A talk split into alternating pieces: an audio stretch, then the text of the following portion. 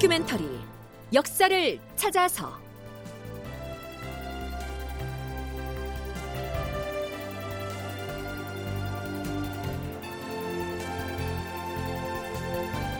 제 717편 선조와 율곡 향약 시행을 저지하다. 극본 이상락 연출 김태성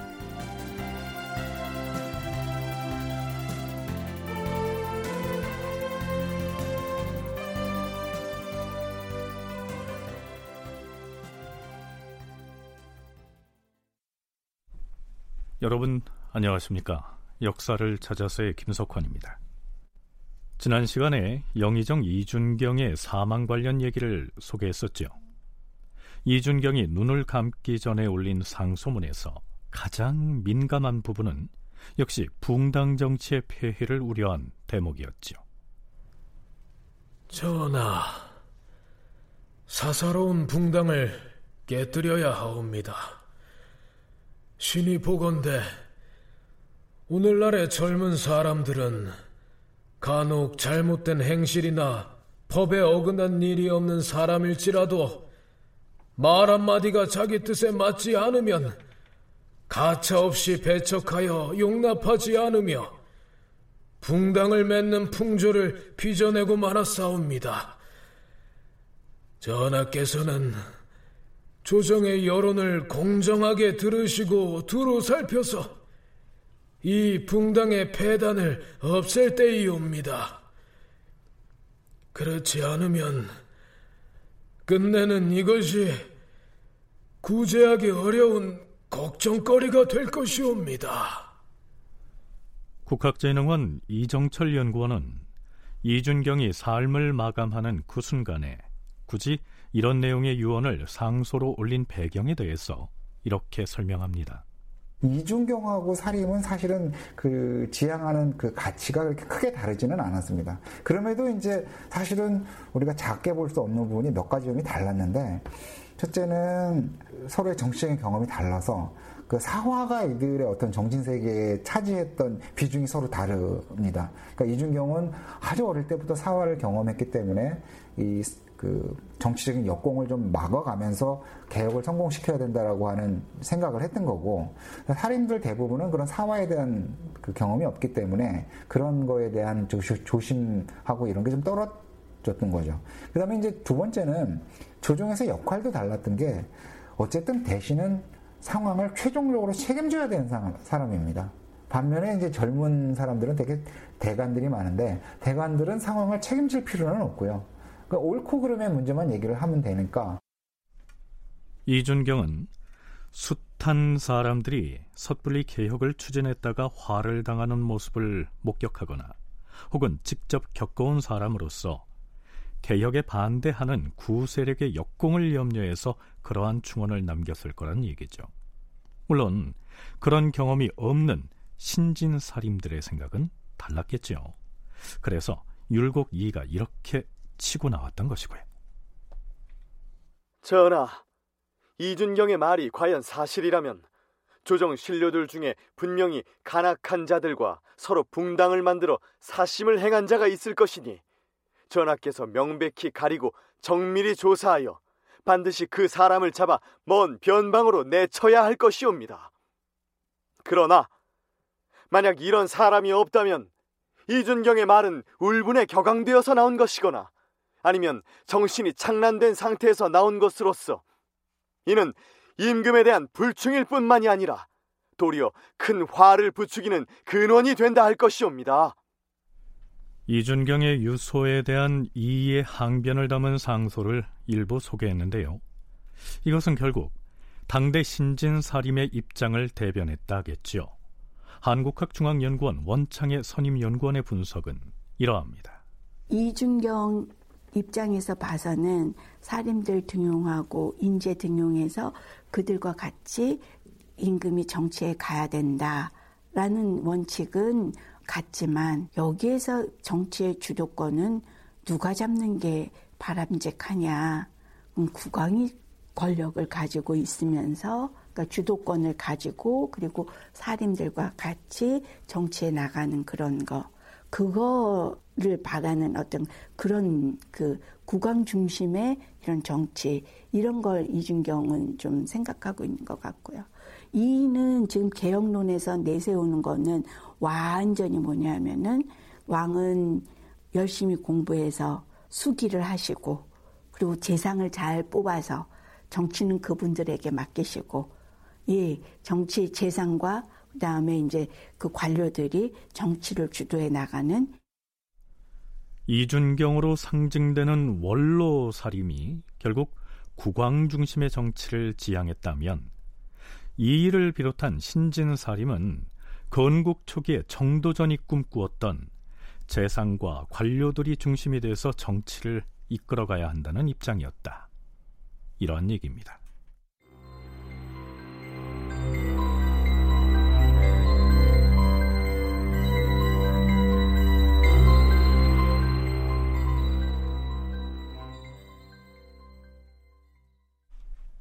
자, 이제 선조 6년으로 건너가 볼까요? 이때쯤이면 이미 이황, 조식, 기대승, 이준경 등 원로 사림이 모두 세상을 떠난 뒤였기 때문에 모름지기 신진 사림의 세상이 됐다. 이렇게 표현해도 과언이 아니겠죠. 이해 봄에 대간이 선조에게 이런 주청을 올렸던 모양입니다. 전하, 이제는 향약을 시행하시옵소서. 그런 소리 말라. 향약은 본시 오활한 것이어서 그것을 세속에서 시행하라는 것은 매우 해괴한 말이다. 향약 시행을 청하는 대간을 향해서 선조는 이런 지하에 오활하고 해괴하다 이렇게 잘라버립니다. 오활하다는 말은 현실성이 없다. 사리에 어두운 뜬구름 잡는 얘기다. 대충 이런 뜻이죠. 그런데요. 선조 6년 8월에 접어들자 대간에서 향약을 시행하라는 목소리가 본물처럼 터져 나옵니다. 전하, 지금 우리나라는 안으로는 서울로부터 밖으로는 촌마을에 이르기까지 천성이 어그러지고 인심이 어지럽혀져서 이로 인해 생겨난 소문들을 낱낱이 거론하기조차 어렵사옵니다. 이것을 바로잡는 요체는 교화를 닦아서 밝게 하고 구악을 씻어 없애야 하옵니다. 지체에서는 아니 되옵니다. 마치 물에 빠진 사람을 건져내고 불타고 있는 것을 끄듯이 서둘러야 백성들이 짐승이 되는 것에서 벗어날 수 있을 것이옵니다. 그래서 어찌해야 한다는 말인가? 주상 전하, 중국 송나라 때에 여씨 사형제가 만든 여씨 향약을 주자가 다시 보충하여 정리한 남전 여씨의 향약을 보아건대 그 절목이 매우 상세하니 풍속을 바로잡는 기준이 될 만하고 정치를 바르게 하기 위한 본보기라 할 것이옵니다. 인심을 맑게 하고 세속의 도를 회복하는 요체가 바로 여기에 있사옵니다.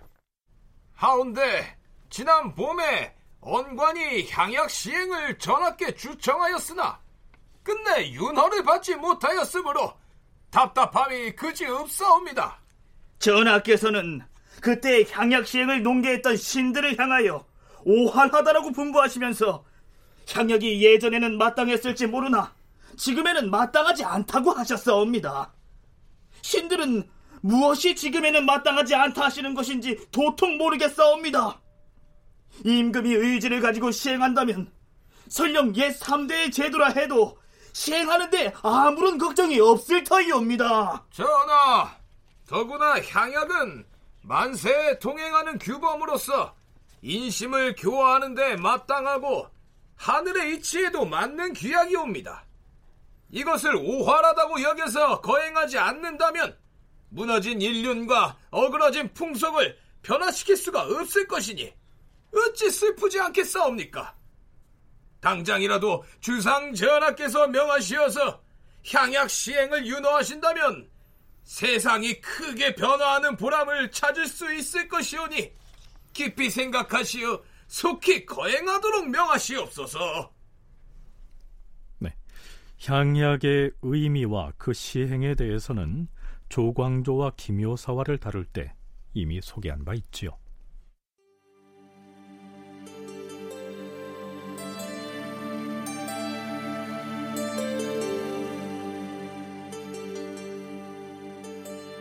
향약은 향촌 규약의 줄임말로써 지방자치단체의 향촌 사람들이 서로 도우며 살아가자는 취지에서 출발하였다. 원칙적으로 향약은 조선시대 양반들의 향촌 자치와 이를 통해 하층민을 통제하기 위한 것이었지만 다른 한편으로는 유교적 예절과 풍속을 향촌 사회에 보급하여 도덕적 질서를 확립하고 미풍양속을 진작시키며 각종 재난을 당했을 때 상부상조하기 위한 규약이라고 할 수 있다. 향약을 최초로 실시한 것은 중국 북송 말기 섬서성의 남전현에 거주하던 도학자 여씨 사형제였다. 이들은 일가 친척과 향리 사람들을 교화하고 선도하기 위해서 네 가지 실천 강목을 내걸고 시행하였던 바. 이것을 후대에 여씨 향약 혹은 남전 향약이라고 일컫게 되었다. 그 후 남송 때 주자가 이 향약을 손질하고 증부하여 주자 증손 여씨 향약을 완성하였다. 즉 향약은 향촌 사회의 귀약이자 주자학적 향촌 질서를 추구하는 실천 규범인 것이다. 중종대의 조광조 등이 수학 실천 운동과 더불어 향약 보급 운동을 펼쳤으나 중종 14년에 기묘사화가 일어나서 및 참화를 당하자 향약은 폐지되었다.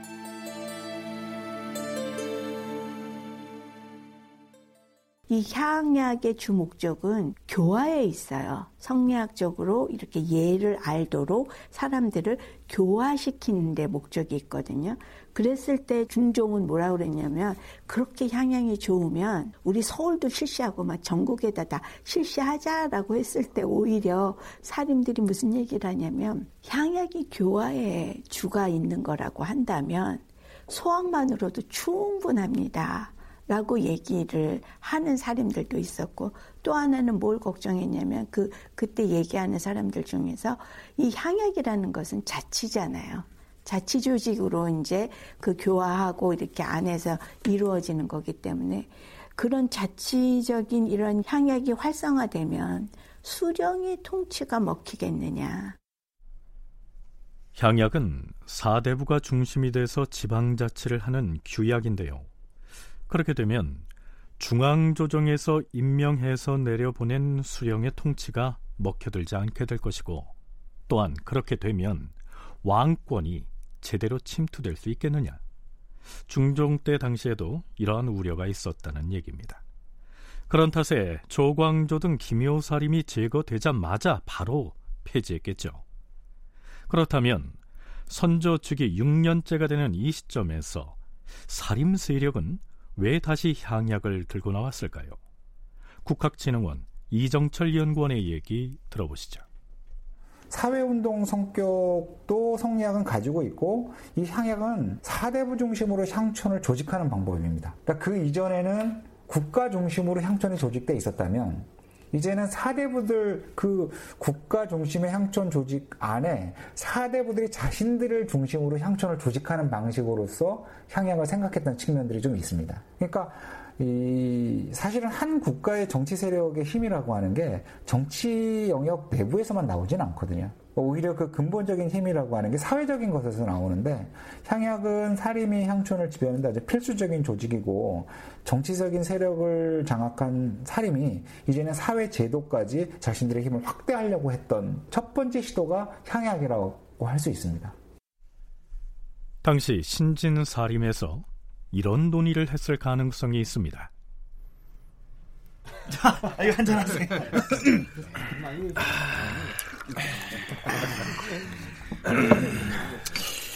윤원향인이 누구니 하는 척신 간신들이 사라졌다고는 하나 그렇다고 지금 세상이 그때하고 뭐 달라진 것이 있다 할 것인가? 문제는 주상이 아닌가. 아무리 우리 사림의 세상이 됐다고는 하나 결국 주상을 움직이지 못하면 세상을 한 귀퉁이도 바꿀 수가 없는 것이지. 문제는 우리에게 김윤현 사림이 당차게 추진했던 그러한 결기가 있느냐 하는 것일세. 그래서 실천 방안을 찾아보자 해서 이렇게 모인 것이 아닌가. 어, 김윤현의 조광조가 했던 것처럼 소학 실천 운동을 대대적으로 벌여야 할 것이네. 소학이야말로 우리의 도를 실천할 수 있는 유일한 방편이 아닌가. 소학만으론 될 일은 아니지. 향약을 시행해야 돼. 그렇지. 아, 그렇고 말고. 향약을 시행해야지. 허나 주상이 향약 시행을 윤호하시겠나? 윤호하도록. 아니 윤호하지 않으면 안 되도록 여건을 만들어야 하지 않겠나? 에이, 이런 일은 이가 나서줘야 하는데 그이는 어찌하여 향리에 내려가서 올라올 생각을 안 하는 것인지 모르겠네. 아유, 그러게 말이야. 조만간 올라오겠지. 할 시간이 없지 않은가?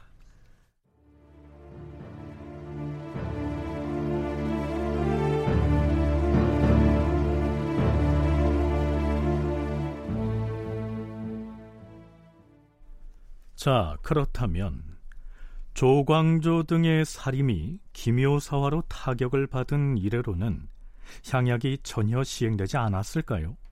그것은 아니었습니다. 퇴계 이황도 생전에 경상도 안동의 예안에서 향약을 시행했고요. 율곡도 이미 그 이전에 향약을 실시했지요.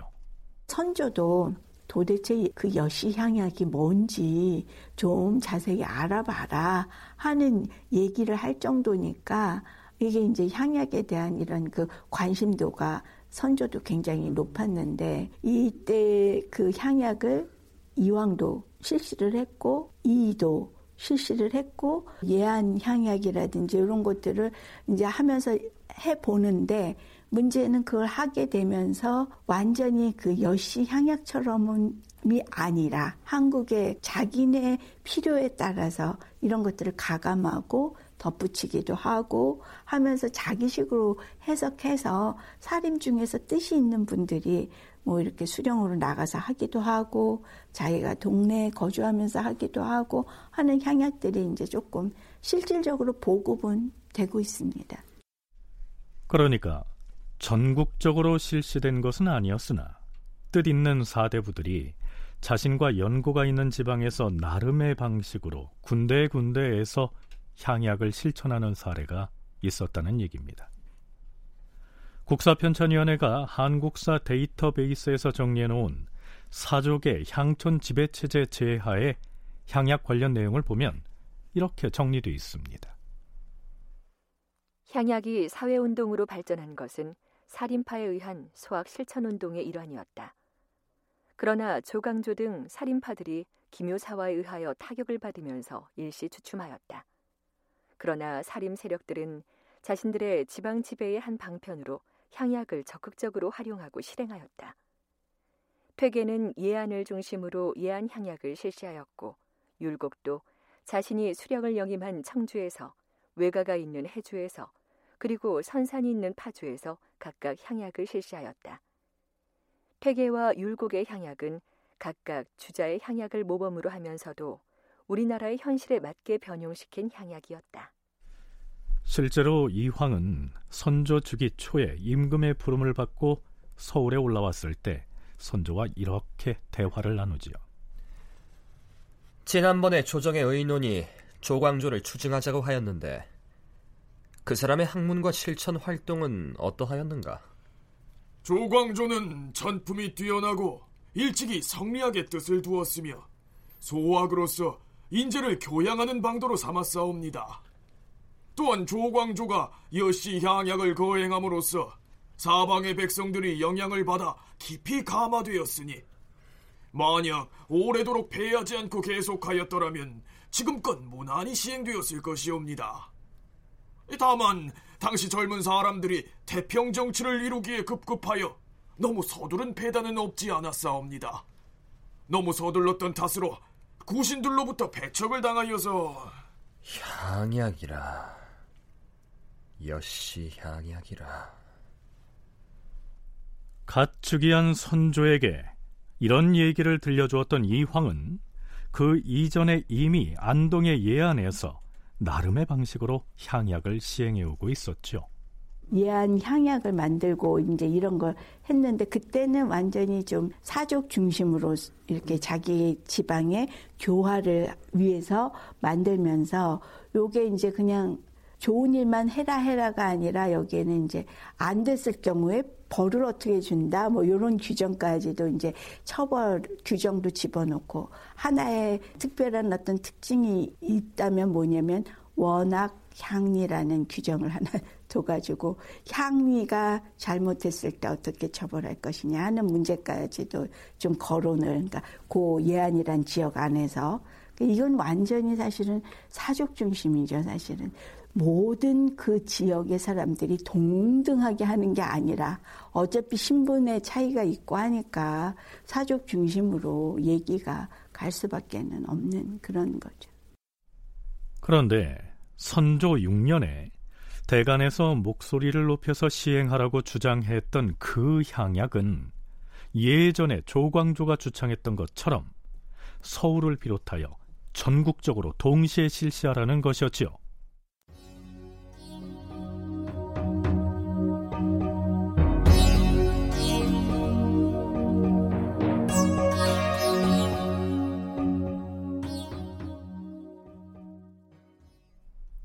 그런데요. 선조수정실록 6년 9월 1일치를 보면 다음과 같은 한 줄짜리 기사가 올라 있습니다. 사헌부, 사간원, 홍문관 등 3사가 교대로 글을 올려서 여시 향약을 시행하고자 청하였는데 임금이 듣지 않다가 여러 번 아린 뒤에야 윤허하였다. 향약 시행을 주장하는 신진사림을 향해서 오화라고 해괴하다 이렇게 거부감을 드러냈던 선조가 계속되는 대간의 압박에 밀려서 마지못해 윤호를 한 것으로 보입니다. 그러나 일단 말은 그렇게 했지만 내심으론 향약 시행에 여전히 부정적이었죠. 선조가 16살에 왕이 됐는데 사실은 이 사람은 굉장히 총명한 사람입니다. 선조에 대해서는 이제 지금 일반적으로 좀 바보 같은 이미지 뭐 이런 것도 있지만 굉장히 총명한 사람이고 사실 선조가 향약에 대해서 어, 어느 정도 이제 부정적인 태도를 보였던 이유는 상당히 근거가 있습니다. 왜냐하면은 향약의 조정의 힘을 약화시킬 여지가 있, 있거든요. 확실히. 그래서 사실은 사림이 중앙에서 이제 자신들의 세력을 확립한 이후에 그 향천에서 그 기반을 확립하기 위해서 내세운 것이 향약이기 때문에 그 실제로 향약이 잘 정착이 돼버리면 조정의 힘의 제약을 가져올 그 가능성이 분명히 있고 사실은 사림은 어떻게 보면 그걸 목적으로 했던 측면들도 있습니다. 그 선조가 그걸 간파한 거죠. 선조가 향약 시행을 거부하거나 혹은 주춤거린 것은 그것이 가져올 왕권의 약화 현상을 이미 간파하고 있었기 때문이라는 것이죠. 그런데요, 바로 이때 향리인 파주에 내려가 있던 율곡 이가 상경을 해서 임금의 경연장에 나타납니다. 율곡과 선조의 대화는 시작부터 조금은 파격적입니다. 이 율곡의 발언 중에 나오는 구술옥자의 오금이라고 하는 말은 임금의 목소리를 높여 부르는 말입니다.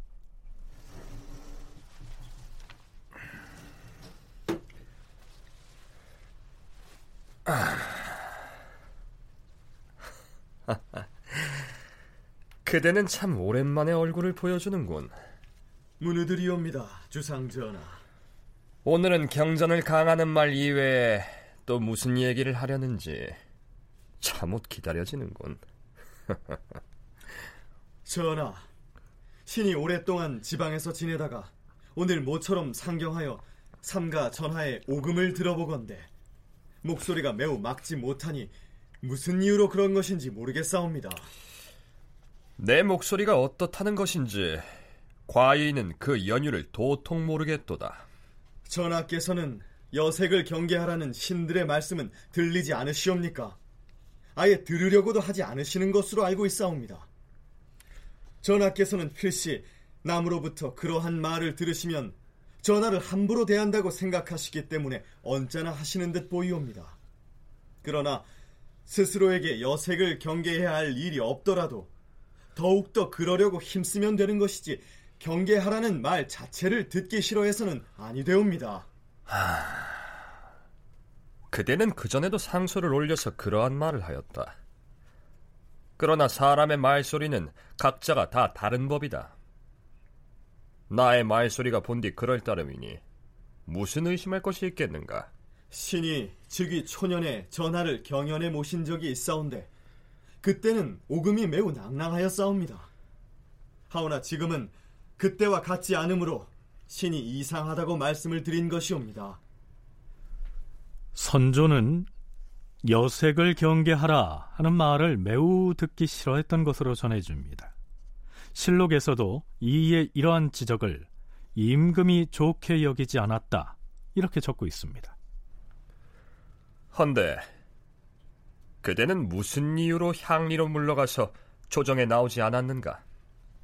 신은 병이 깊고 또한 제주도 매우 부족하옵니다. 스스로 헤아려 볼 때 조정에 출사를 해봤자 제 할 일은 하지 못하고 국록만 먹으면서 나라의 은혜를 저버릴 것만 같아 싸웁니다. 그러느니 보다는 차라리 물러나서 죄를 면하는 것이 좋겠기에 감히 나오지 못했을 뿐이옵니다. 그대의 재주는 내가 익히 알고 있으니 지나치게 겸손한 말은 하지 말라. 앞으로는 다시 물러가지 말도록 하라. 그대는 향리에 물러가 있을 때에도 여러 번 상소를 올리지 아니하였는가? 그것을 보면 필시 지방에 내려가 있으면서도 나란 일을 잊지 못하고 있는 것이다. 신은 향리에 물러가 있어서 주상 전하의 학문이 얼마나 성취되었는지는 잘 모르겠사옵니다. 그런데 임금이 아무리 구중궁궐에 깊이 계시더라도 진실한 은덕을 갖추고 있으면 백성이 감화를 받고 온 사방이 그 덕을 누리는 법이옵니다. 하오나 오늘날 민생의 초췌함과 풍속의 퇴폐함은 더 이상 심할 수가 없는 지경이옵니다.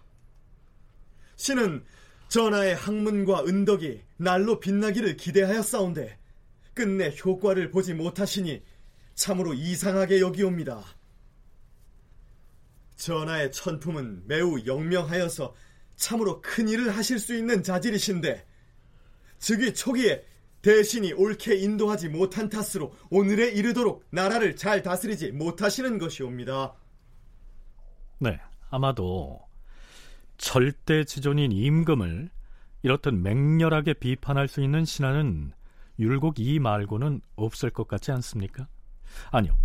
선조 역시 만만찮은 임금이었는데 신하로부터 이처럼 심한 비판을 받고도 묵묵하게 받아들이는 경우 역시 율곡 말고는 그 사례가 없을 듯 보입니다.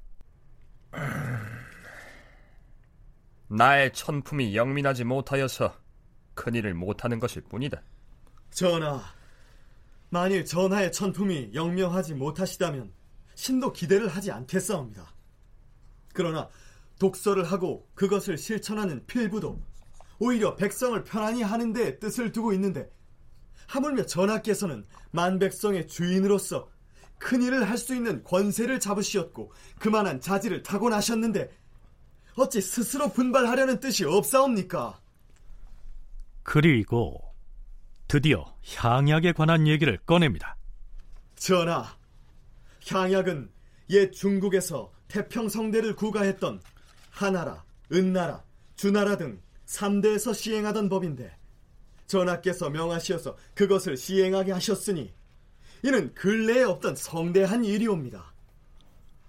다만 모든 일은 본말이 있는 법이옵니다. 임금이 마음을 바르게 가져서 조정을 바르게 하면 그 바른 조정이 다시 문무백관을 바르게 하고 그런 다음에라야 만백성을 바르게 할 수 있는 것이옵니다. 향약은 곧 만백성을 바르게 하는 법이옵니다. 하오나 조정과 백관이 바르게 되지 않은 상황에서 먼저 만백성을 바르게 이끌려고 하는 것은 근본은 놓아두고 말단을 다스리는 것이니 일이 필시 이루어지지 않을 것이옵니다. 그러나 이제 와서 이미 거행한 일을 중지할 수는 없사옵니다.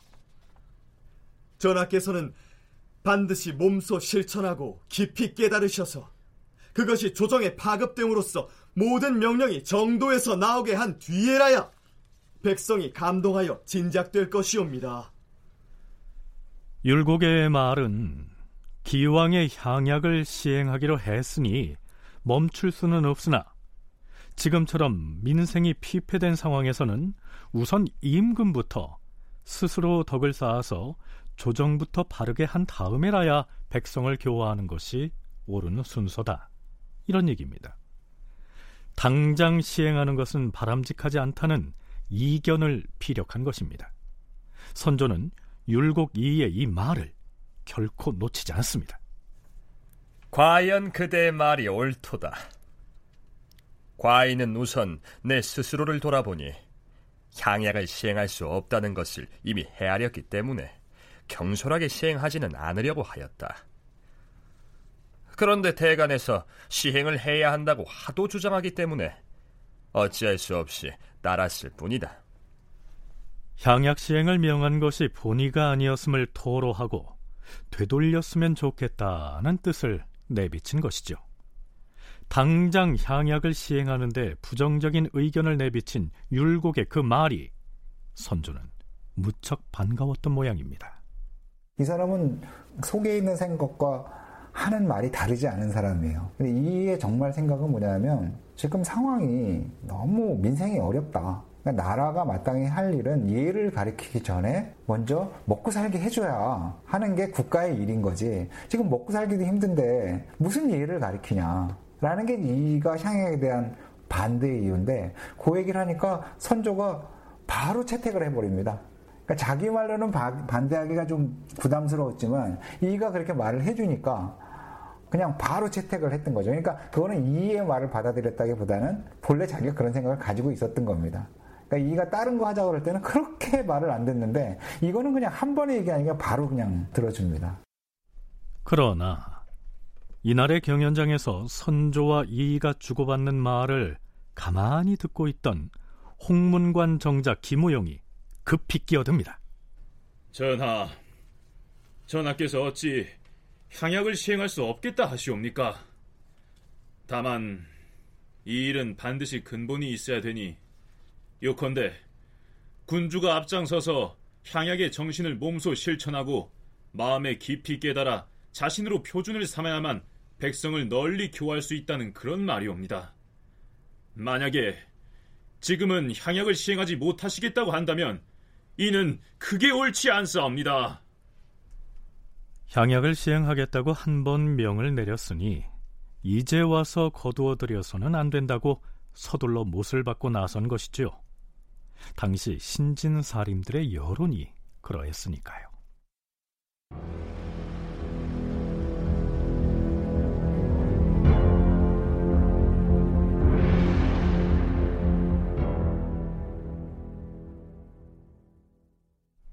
그런데 율곡 이이가 남긴 석담유사를 보면요. 이이가 매우 적극적으로 선조에게 향약 시행을 보류하도록 권한 것으로 나옵니다. 전하, 도탄에 빠진 백성을 건져낸 뒤에야 향약을 시행할 수 있을 것이옵니다.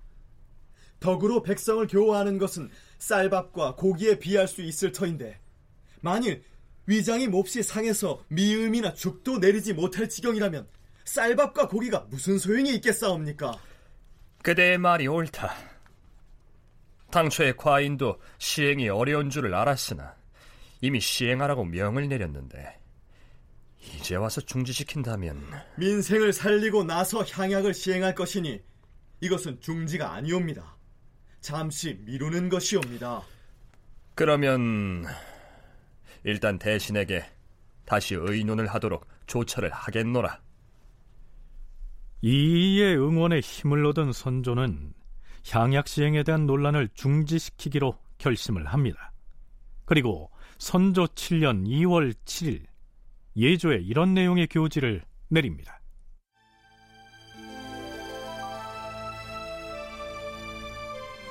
향약은 곧 백성을 교화하고 아름다운 풍속을 만드는 법이니 이를 거행해서 백성을 인도하는 방도로 삼아야 한다.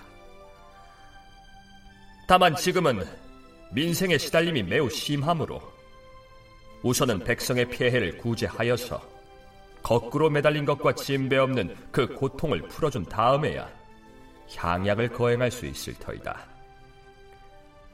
급하게 서둘렀다가는 오히려 시행하기 어려운 일이 닥칠까 염려되는 바이다. 옛날의 제왕들은 자신의 마음을 바로잡음으로써 조정을 바로잡았고 조정을 바로잡음으로써 문무백관을 바로잡았으며 백관을 바로잡음으로써 만백성을 바로잡았으니 오로지 향약이라는 제도만 가지고서 백성에게 선해지기를 책할 수는 없는 것이다. 또한 완급과 선후에는 본디 순서가 있는 법이어서 백성을 먹여 살리는 것이 먼저이고 백성을 가르치는 것은 그 다음이므로 먼저 백성을 먹여 살리는 정치를 행하여 민생이 회복된 다음에 거행하는 것이 합당하다. 향약의 시행을 중지하라.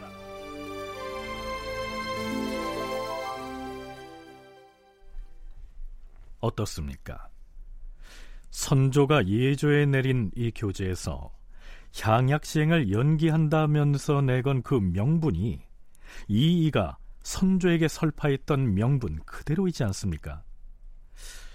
자, 이렇게 되자 이이의 역할에 기대를 걸었던 신진 사림들이 이이를 향해서 서운함을 토로합니다. 사간원의 장관인 대사관 허엽과 율곡 이이 사이에 설전이 벌어지죠. 그대는 어찌하여 향약을 정지시키라고 전하께 권하였소? 먹을 것, 입을 것이 족하게 된 후에라야 예의를 차릴 수 있는 것이오. 추위와 굶주림에 울고 있는 백성들에게 강제로 예절을 차리라고 할 수는 없는 것이오. 세상이 잘 되고 못 되는 것은 모두 운명인데 우리가 그토록 소망했던 향약 시행이 물 건너 가버렸으니 이제 어쩌자는 말인가? 그러면 공의 생각으로는 백성들의 곤궁함이 극심하더라도 향약만 시행하면 백성이 교화되어서 좋은 풍속을 이룰 수 있고 정치가 잘 되어서 태평성대를 이룰 수 있다는 것이오. 그렇소. 자고로 백성이 도탄에 빠져 있는데 예의를 진작시키고 아름다운 풍속을 성취시킨 사례가 언제 있었단 말이오. 집안에서 자식이 굶주리고 추위에 떨고 있는데 날마다 종아리를 때리며 예의를 배우라고 이른다면 어찌 되겠소? 지금 세상에는 선한 자가 많고 악한 자가 적기 때문에 향약을 시행해도 별 문제가 생기지 아니할 것이오. 공은 마음이 선해서 사람들의 선한 모습만 보이지만 내 눈에는 선하지 않은 모습만 보이니 필시 내 마음이 선하지 못해서 그러는 모양이요. 다만 옛 글에 몸으로 가르치면 따르고 말로 가르치면 시비를 한다라고 하였으니 지금의 향약 시행 문제는 시빗거리가 되고도 남지 않겠소? 그대는 더 이상 고집하지 말고 모름지기 임금에게 잘못을 빈 다음에 처벌을 기다리시오. 그런 다음 임금에게 주청해서 사헌부와 사간원에서 다시 의논할 수 있도록 전하의 윤호를 받아냈어요. 나는 잘못한 것이 없으니 그리할 수 없소. 율곡은 대간의 항의에도 불구하고 뜻을 굽히지 않았고요. 선조 역시 향약 시행 중지라고 하는 의지를 굽히지 않습니다. 옛날 중국의 여씨 사형제 집안에서 소규모로 하는 것이야 가능했을지 몰라도 실제로 지방의 군현에 적용했을 때 일어날 수 있는 문제가 한두 가지가 아니라는 사실을 임금인 선조도 간파하고 있었던 것이죠. 거긴 양반도 있고 보통 이제 양민도 있고 그 다음에 이제 노비들도 있고 한데 이걸 도대체 어떻게 만들어낼 것이냐 하는 게 있고 또 하나 향약을 실시하면서 그 이전 시기에 좀 소란한 문제들이 생겨난 거예요. 그러니까 이런 걸 하게 되면 또 약정이라는 또 이런 이런 기구가 있으면 거기에 그걸 주도할 사람들을 이렇게 뽑잖아요. 그런 것들에 서로 이제 다툼이 일어나고 문제까지 시끄러워지는 측면들도 있는 거죠. 근데 그걸 좋다고 얘기하는 사람들은 그런 것들은 다 얘기하지 않고 향약을 실시했더니만 굉장히 풍속이 유순해지고 예를 알게 되고 이랬으니까 실시해야 됩니다라고 했지만 사실은 그걸 실시했을 때 생기는 여러 가지 문제들은 이제 감안하지 않았지만 왕의 입장에서 이런저런 얘기들을 조사하고 들었을 때 선조 입장에서 이거는 하기가 좀 쉽지는 않겠다. 분명한 것은 향약 시행을 둘러싼 논란 과정에서 율곡 이의 영향력이 만만치 않았다는 사실이 입증됐다는 것이죠.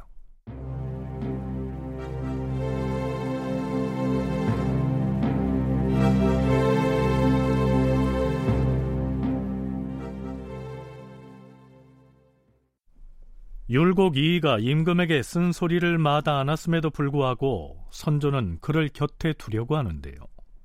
반대로 이이는 임금이 제수한 관직에 대해서 끊임없이 사의를 표합니다.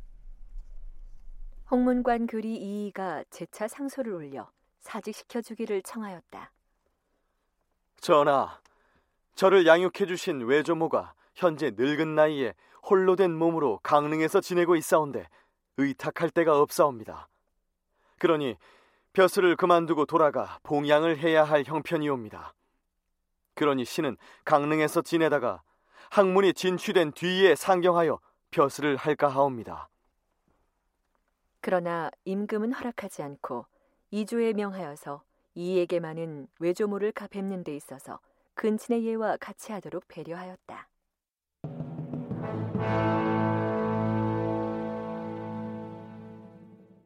선조 6년 7월 1일 이 일을 홍문관 직제하게 임명하였는데 이가 물러나 시골에 머물러 있으면서 출사하지 않았다. 임금이 그의 사직을 들어주지 않다가 이가 예궐하여 세 차례 사직소를 올린 뒤에야 허락하였다. 사헌부, 사간원, 홍문관 등 3사의 관원들이 서로 글을 올려 이 일을 만류하였다. 이공께서는 물러나기를 원하였다가 마침내 벼슬 자리에서 물러나니 마음이야 유쾌하겠습니다만 사람마다 모두 물러나려고 한다면 국가를 부지할 사람이 누가 있겠습니까? 만일 위로는 의정부 삼정승에서부터 아래로는 말단 참봉에 이르기까지 모두가 다 물러나기를 원한다면 세상의 도리가 자연히 크게 오를 것이니 이렇게 되면 곧 국가가 든든하게 부지될 것이 아니겠습니까?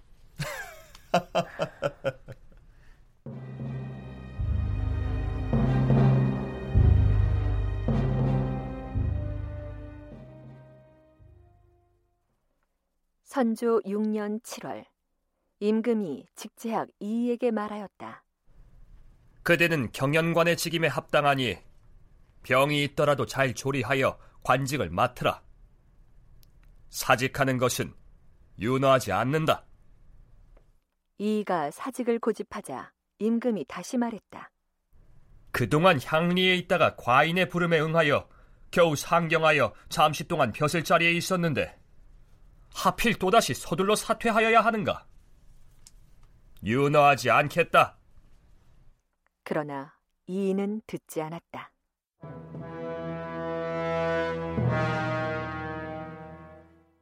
선조 6년 9월 임금이 다시 이를 직제학으로 삼았으나 그가 다시 사의를 표하였다. 임금이 그의 사직을 허락하지 않고 세 차례나 부르자 그제서야 출사하였다.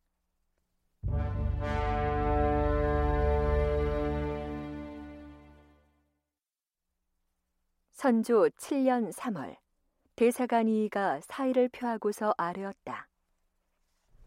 전하, 삼가 생각하건대 오늘날 기강이 무너진 것과 민생이 곤궁한 것은 전하께서도 이미 다 알고 계실 것이므로 더 이상 진달할 것이 없사오나 더욱 우려스러운 것은 전하께서는 이미 신하들을 믿고 국사를 위임하시려는 뜻이 적으시고 조정 신하들은 또한 국사를 담당하여 힘을 다해보려는 뜻이 모자라옵니다. 국가의 사세가 날로 어그러짐이 마치 물이 더욱 아래로만 내려가는 것과 같사옵니다. 이러한 때에는 위로 임금의 허물과 실수를 바로잡고 아래로는 관리들의 잘못을 간하는 임무가 오직 대간에게 있사옵니다.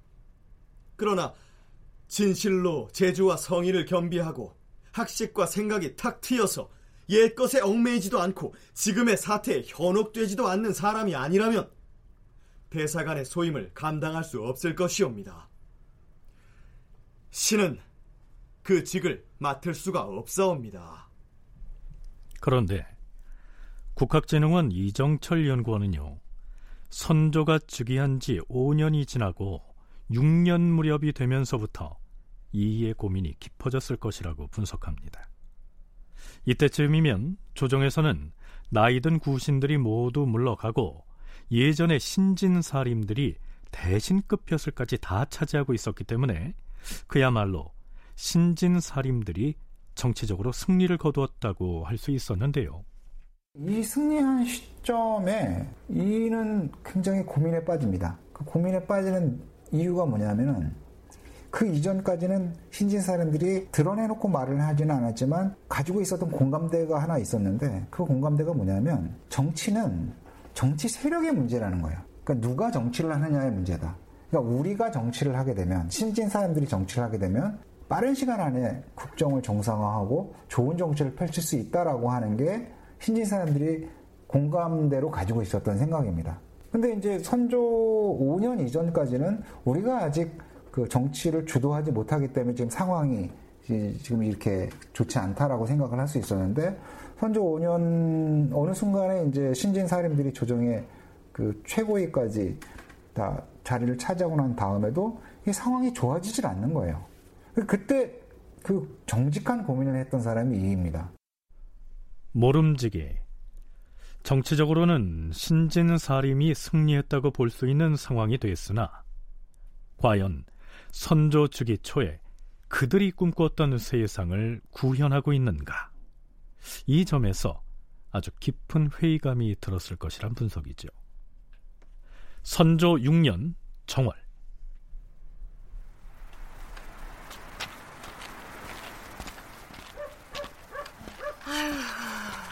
아유, 저라. 어? 이 보시게. 아이고, 왜? 저기 저 하늘을 좀 보시게. 하늘이 왜? 저기 저기. 아이고, 오늘은 모처럼 구름도 안 끼웠는데. 아유, 그것이 아니라. 예. 저, 저기 저 해를 쳐다보라니까 그러네. 해가 뭐 어때서? 어? 어머, 저, 저기 저거 뭐지? 구름이 낀 것도 아니고 저렇게 기다랗게 구름이 어? 늘어진 구름이 어딨어 아유, 무지개 같은 곳인가? 무지개라니 저렇게 허연 무지개도 있었나? 아이고 참 아유 별일이네 왜? 그몇년 전에도 흰색 음. 무지개가 그 해를 가로질렀다 해가지고 음. 임금이 감옥수에 갇힌 그 죄수들을 풀어준다 어쩐다 해서 야단이 나지 않았어? 아유 뭐 그런 적이 있었지. 그, 아유, 근데 지금은 윤원 형이네 모시네 하는 간신배들도 그거 다 사라지고 없는데, 아유, 근데 왜 저런 재변이. 그런 간신배가 사라지고 임금을 새로 앉혔으면 뭐래. 사방에 굶어 죽는 사람들이 지천이라는데. 그러게 말이야. 아유. 아유. 자, 흰 무지개가 해를 가로질렀다. 왕조 사회에서 이러한 제2 현상을 예사롭게 봐넘겨서는 안 되지요. 그래서 선조는 구원교지를 내립니다. 이 구원교지란 천재지변이나 큰 일이 생겼을 때 임금이 교서를 내려서 국정에 도움이 되는 바른 말을 널리 구하는 것을 일컫습니다. 그런데 왕명을 출납하는 승정원에서요. 선조가 내린 교지의 일부 표현을 문제 삼고 나섭니다. 전하, 전하께서 내리신 글의 뜻은 모두 아름답사옵니다. 하오나 여기 두어 구절은 온당치 못하옵니다. 어디에 어느 대목이 온당하지 않다는 것인가? 전하께서 말씀하시기를 조정신료들이 제멋대로 하여서 임금을 능멸하는 풍습은 없는가? 실없이 일을 벌이기만 좋아하는 버릇은 없는가라고 하신 이 대목이옵니다. 이러한 표현이 담긴 교지를 사방에 전파하면 전하의 뜻이 의심을 받거나 전하께서 진심으로 소통을 하지 않으시려는 것으로 오해할 염려가 있기에 아뢰는 것이옵니다. 내가 지금 조정 안에 그런 폐단이 있다고 단정한 것이 아니라 혹 그런 일이 있는 것이 아닌가라고 묻는 것이다. 어찌 전교의 내용을 다시 고쳤을 필요가 있겠는가? 그대로 하라. 자, 이때 선조가 내렸다고 하는 구원교지가 실록에는 자세히 소개되어 있지 않은데요. 대신에 다행히도 율곡전서에 그 전문이 실려 있습니다. 몇 대목을 간추려서 소개하면 이렇습니다.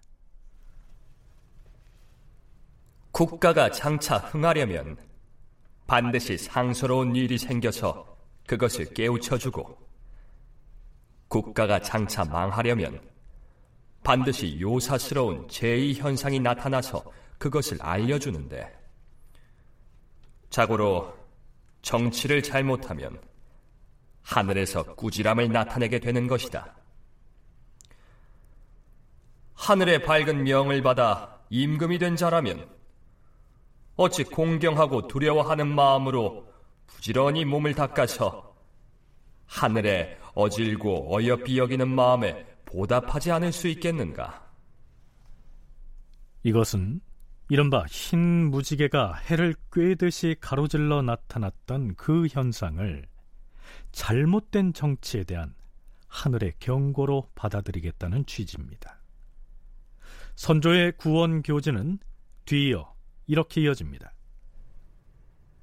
나는 덕이 적고 우둔하여 대도에 밟지 못하다. 임금이 되기 전에는 그저 왕족의 한 사람으로 숨어 살면서 한평생을 그렇게 마치려 하였으나 불행히도 외람되게 신민의 추대에 못 이겨 임금의 자리에 올랐다.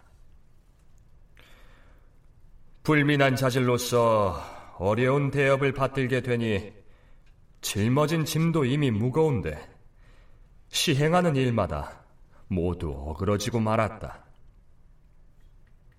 이에 과인은 하늘과 백성에게 죄를 짓게 될지도 모른다는 생각에 떨리고 두려운 마음이다.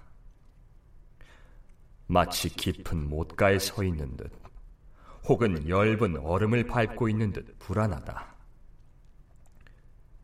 근심하고 애써온 지난 7년 동안 감히 안락한 생활은 생각지도 못하였으나 나름으로 노력을 했음에도 한치의 효과도 나타내지 못하고 하늘에서는 여러 궤변이 잇따라 일어나고 있으니 어찌 두렵지 않겠는가? 네, 그 후로도 선조는 스스로를 자책하는 구절들을 아주 길게 나열하고 있습니다. 그러고는 마지막으로 이렇게 말합니다. 과인이 손수 쓴 교서를 내려서 의견 듣기를 바라는 것이 목마른 때에 물을 바라듯이 하고 있으니 위로는 조정 대관들로부터 아래로는 초야에 묻혀 사는 선비에 이르기까지 정성을 다하여 과인에게 숨기지 말고 그건이라도 하라. 말이 비록 맞지 않더라도 죄를 주지는 않을 것이다. 그런데요, 바로 이 구원교지에 대해서 율곡 이이가 그 유명한 만원소를 올립니다.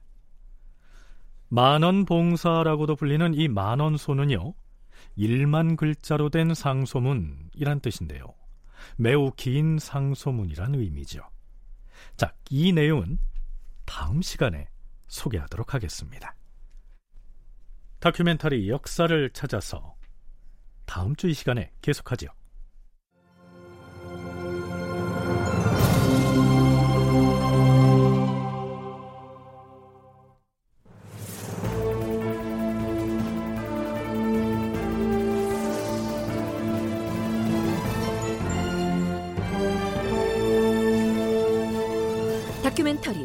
역사를 찾아서 제 717편 선조와 율곡 향약 시행을 저지하다 이상락 극본 김태성 연출로 보내드렸습니다.